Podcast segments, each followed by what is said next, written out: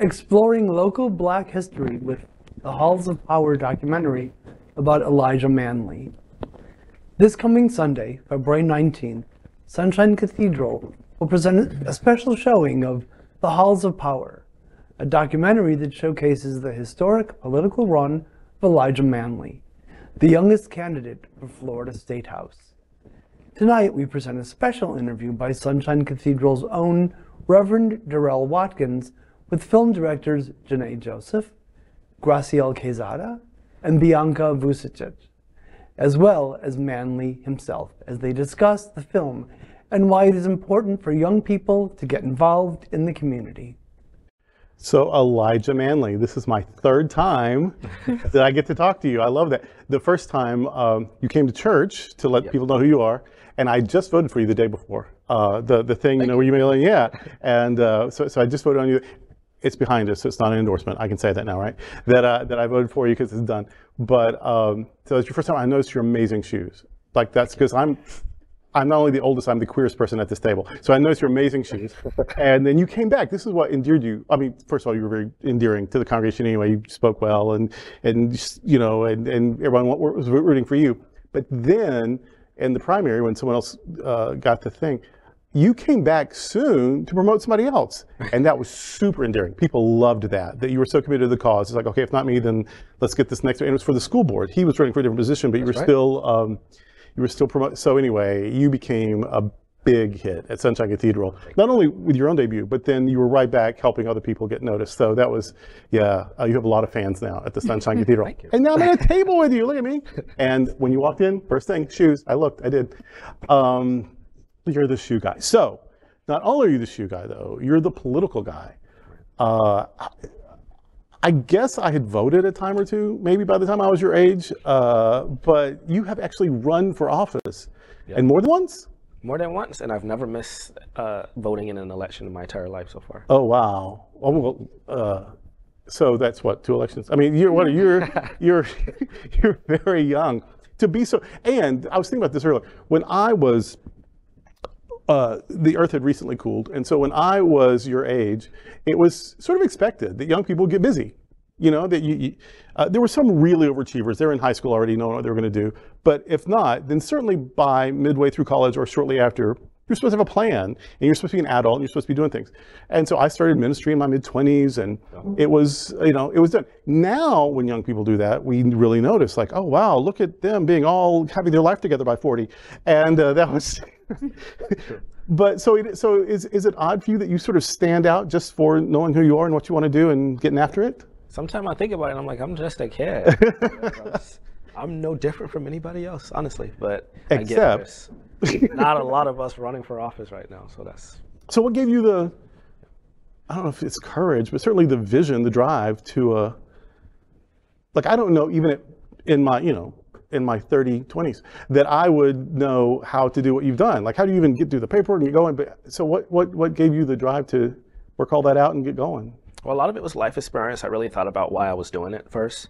Um, and I remember when I first dropped off my paperwork to run for school board, which was the first race I ever ran for. That was the countywide seat that actually Alan Zeman is running for right now. Yes, that you were promoting. Yes.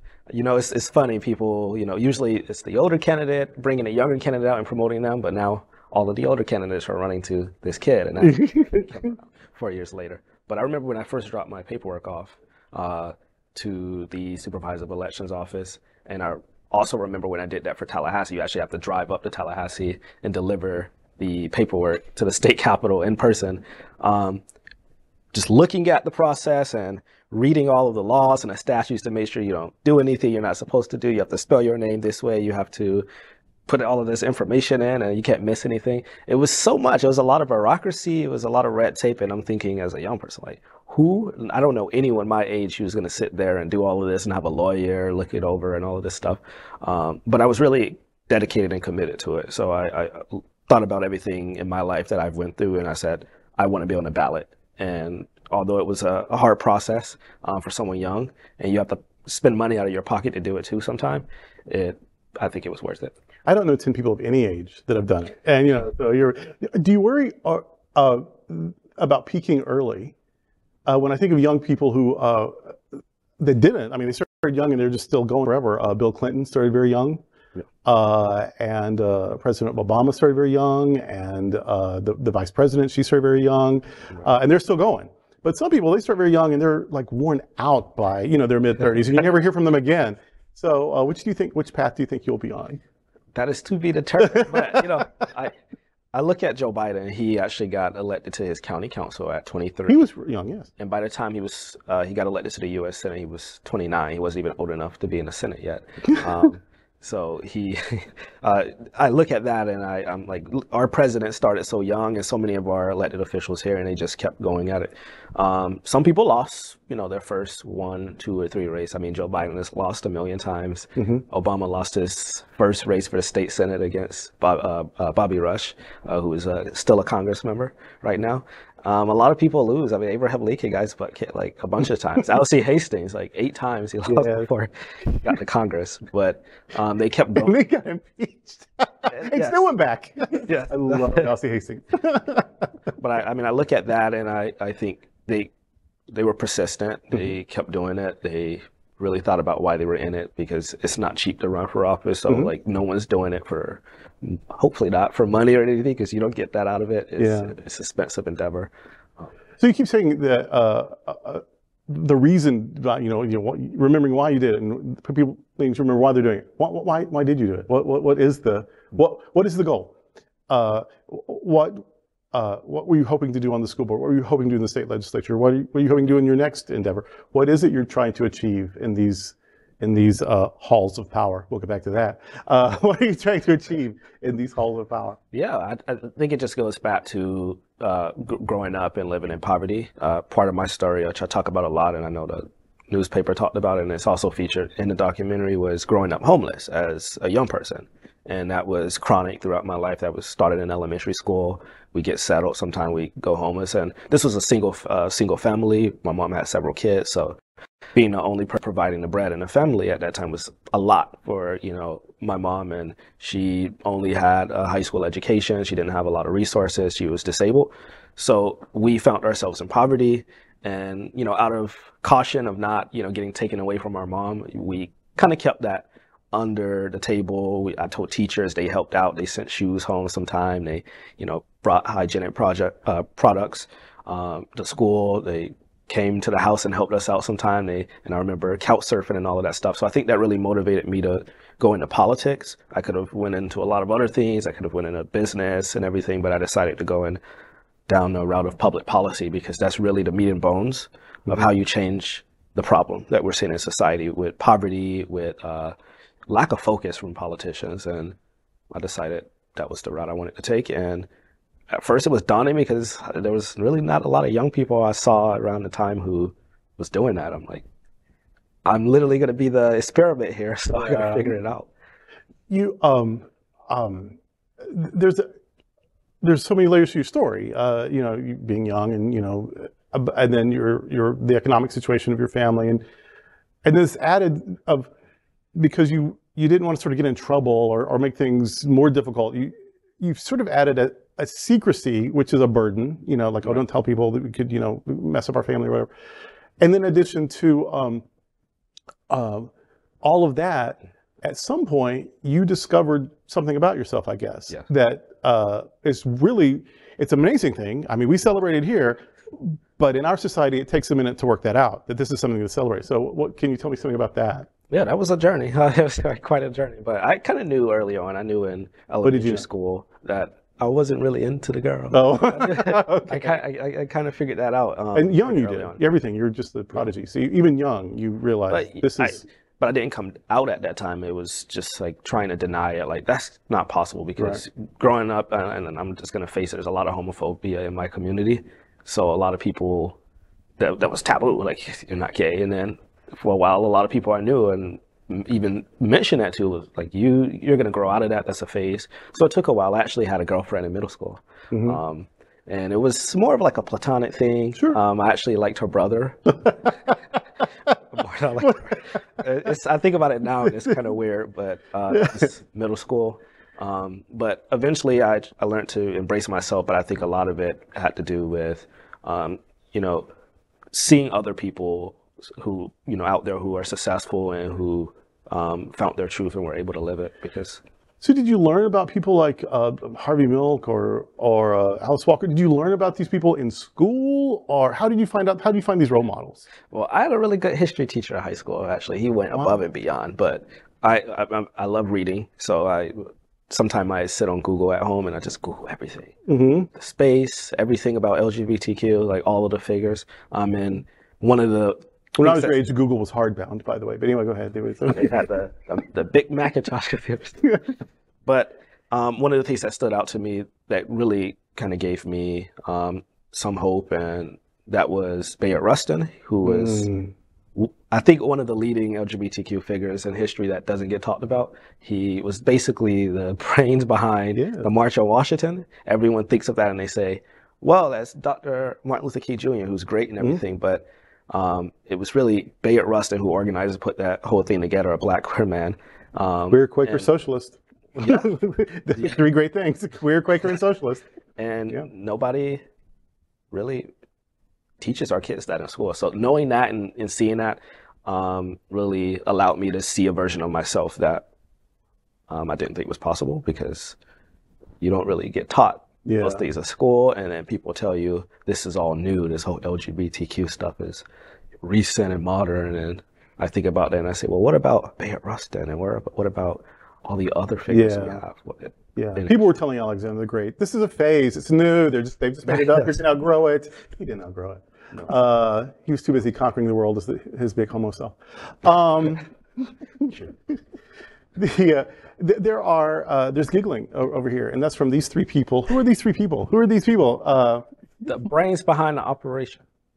The, uh, the operation, which is the Halls of Power, the system. So not only are you like a model citizen, and not only are you an activist, and not only are you like the youngest politician I've ever met, you are also the subject, the star, if you will, of a, a documentary. And that's where these people come in, right? These three ladies are the director, are these three people. Uh, because I'm old and I still use old language sometimes, these three humans are, are the directors, yes. right, of that film. So tell, tell me about this, uh, The Halls of Power, featuring, featuring Elijah Manley. What's the, what, what, how did that come about? Yeah, well, actually, I remember getting an email uh, from someone I, during the campaign, um, and there was someone, I, I, I want to say it was either Bianca or Janae, maybe it was Graciel. It was, it was Janae. It was an email, and I kept getting this email, and knowing me, I don't like to read emails. This is so. Janae and Graciel and Bianca. Yes. Yes. Yes. And I remember getting an email, ding, on my computer, and it was someone saying, we're doing a, we, we're doing a project for our class, and we want to do a short film, and we'd like to interview you. And I didn't respond at first. I'm like, this could be a right-wing like right. thing. I wasn't sure, because I've, I've been interviewed before by people, and then it ended up being like, a right-wing rap or something, yeah. and it's just like, rah, rah. So I said, I'm gonna wait, and then I kept getting the email, and then finally I responded, and I was able to go for an interview at Nova Southeastern University, which was right by Broward College, which is where I go, so it was close. Um, I was able to walk across the street and, and, and go to that interview, and it was interesting at first. I was like, me being interviewed, like, well, it makes sense to everyone who's ever met you, but okay. the, the, um, do you even get the import of that yet? Maybe, I mean, maybe you're in the middle of things. You don't, you, I mean, you're just in the middle. You can't see your own cheek. But, do, I mean, you were still a student. You were doing all these things. You were, you were a student yet, right? Yeah. And uh, you've done all these things and are the subject of a film. I've done a lot of things. I'm not the subject of any film. Can you imagine? Yeah. You're the subject yeah. of a film. That's a big deal, right? It is. I should probably think of it as more of a big deal. But you're too busy being a big deal to, to, to, to think about it. No, that's the way it works, though, isn't it? Like your your your vision, you're you're visionary and you're mission driven, and that's what people are noticing. And you're too busy yeah. doing to uh, to be too impressed with yourself. Yeah, which is I, why the rest of us are so impressed with you. Yeah, and that's the thing I, I like about uh, the film is that it the story of it and the message that it sends, which I think is bigger than me, is get involved if you're young. Mm-hmm. And it doesn't matter where you come from and who you are, you could do a, a lot of great things. Mm-hmm. And w whatever cave you're in now is not the cave you'll be in later. I think uh, there's a song, I'm not sure what that song is. I'm thinking it's just rolling through my head right now. But. Excellent. Well, there. Uh, so we've done civics, we've done politics, we've done coming out, uh, we've done film. So I'm so happy these are also my favorite topics. But there's another one You'll notice this fashion statement I'm making. Uh, that's because I'm a clergy person. This is Sunshine Cathedral. I'm the minister. You've been here a couple of times. So um, I've got to talk about spirituality a little bit. Yes. Um, you said that there was some homophobia growing up that gave you pause, you know, uh, and then the person you sort of looked up to, that admired, uh, he he was he was a spirit. He was a Quaker. He was a spiritual person. He was also a socialist, um, and the Christian socialist movement in the U S was a, was a Christian and basically evangelical movement. People don't people don't get that. That's a different you know story these days, right? But no, it made sense that their their understanding of the gospel was that hungry people be fed and that nobody has their basic needs denied and everyone's treated with dignity. And so those Christian values informed their politics. That's what Christian socialism was. That that's a, that, that'll be news to people hearing even me saying this right now. Uh, but uh, Bayard Rustin was a Quaker and a socialist and, and a queer man and out. Uh, Doctor King took a, a, a lot of abuse from some people in politics because it was known, and uh, he could have, uh, the F B I was after him anyway for a hundred other things. They could have just added that to the list. And um, so, but spirituality was a big part, obviously, of Doctor King. He was not only Baptist, also Universalist, then uh, uh, Bayard, Quaker. Where is spirituality in this for you? Was that part of what held you back a minute, and is that part of what's propelling you forward now? Yeah, I don't think it was the spirituality that held me back. I think it was just people who abused uh, their well, religious beliefs. Yeah. And against me. I mean, uh, believe it or not, at one point, I, I mean, I used to grow up and we used to go to church every Sunday. We had to. It was a thing we had to do, no matter what. My mom, oh, you know, woke up, you got to go to church. That became less of a thing, and then I started going with my neighbor. Um, and I was just going from church to church trying to find a home. Um, eventually, my grandmother, who, who lived right over in Stranahan, we get two knocks on the doors from these two uh, Mormons. And they're like, come here. So I went there for a while, too. I found that wasn't really the thing. And then, you know, I, I really discovered, for me, what I believe from all my reading. I found a very deep connection to the Old Testament and, and Judaism as a really... Uh, a religion I felt my I, I can see myself in, and so mm-hmm. that's been a journey. It's, you know, spirituality. You're still exploring. Yeah, Judaism. Excellent. Excellent.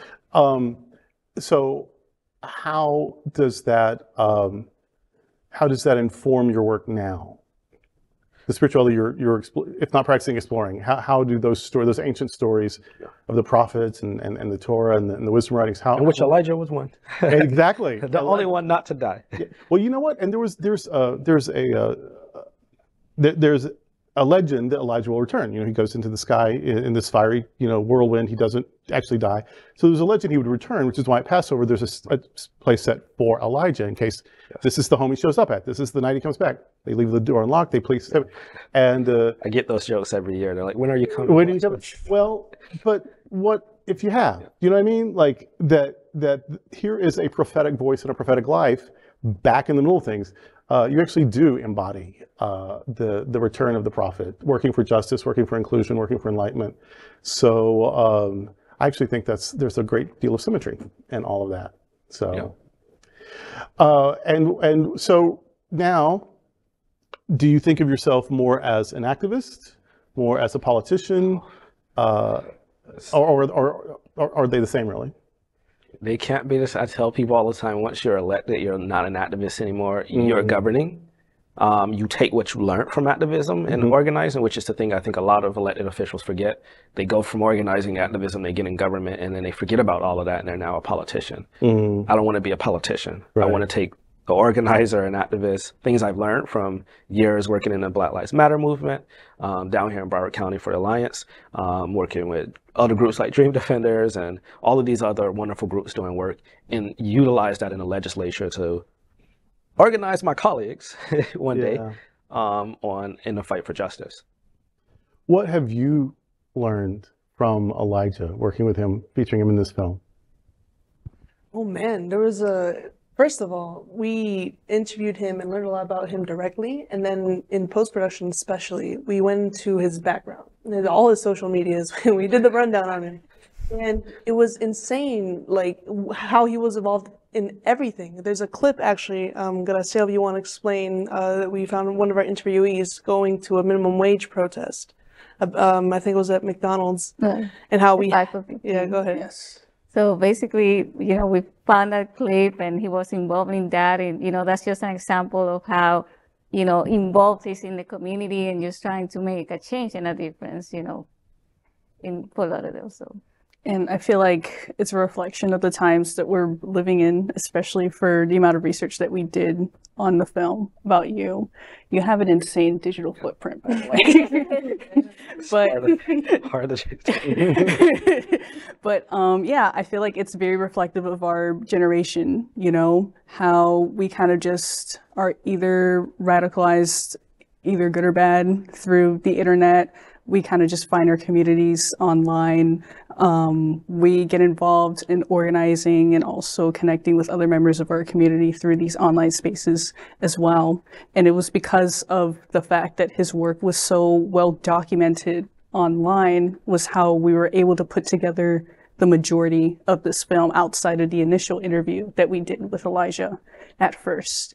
So just the whole duality of learning about Elijah directly from him himself, but also from other people that kind of just informed our research in that. And if you ever want the opposition research on me, then you know where to find oh, me. Right, right. Well, thank you for featuring him, and thank you for being so courageous that uh, that you would be featured. And I want, there's a, a theologian uh, recently, he, not too many years ago, I think two years ago, died, um, James Cone. Uh, he taught the seminary I went to in New York City, and uh, he used to say that the more particular you are, the more universal you are. So I understand that they they didn't really have the queer angle in the beginning. They just knew about this amazing voice, you know, active, young, blah, blah. Uh, turns out you're a big old queer person, uh, and your queerness is part of all that amazingness. And so uh, it's our experience here at Sunshine Cathedral that, I mean, we embrace ourselves as a queer church, and uh, but we also have a lot, almost our entire, reversed from straight churches, almost our entire music staff is straight. Uh, and so it's- It's like uh, that at the bars. Yeah, that's exactly in the bars. But that if you will be you, you're giving everyone else permission to be them, and that's what's attractive to people. And so a lot of times people say, oh, well, if, you know, if, you, if you do the queer angle, that's going to, no. If you will be you, that gives everyone else permission to be them, and that is what's compelling. And so thank you for being a queer activist and, and, and an out loud queer person. You're helping everyone be who they are. So God bless you for that. Thank you. L G B T Q plus news is vital for our community and for the broader world as a whole. We have enough enemies at Fox News. Tucker, Sean, and Lara are loud. We need passionate allies. Happening Out Television Network, Queer News Tonight, and It's Happening Out are literally out of the closet and into the headlines. Our community needs your support. Like this broadcast and subscribe now to ensure the growth of the entire L G B T Q plus community.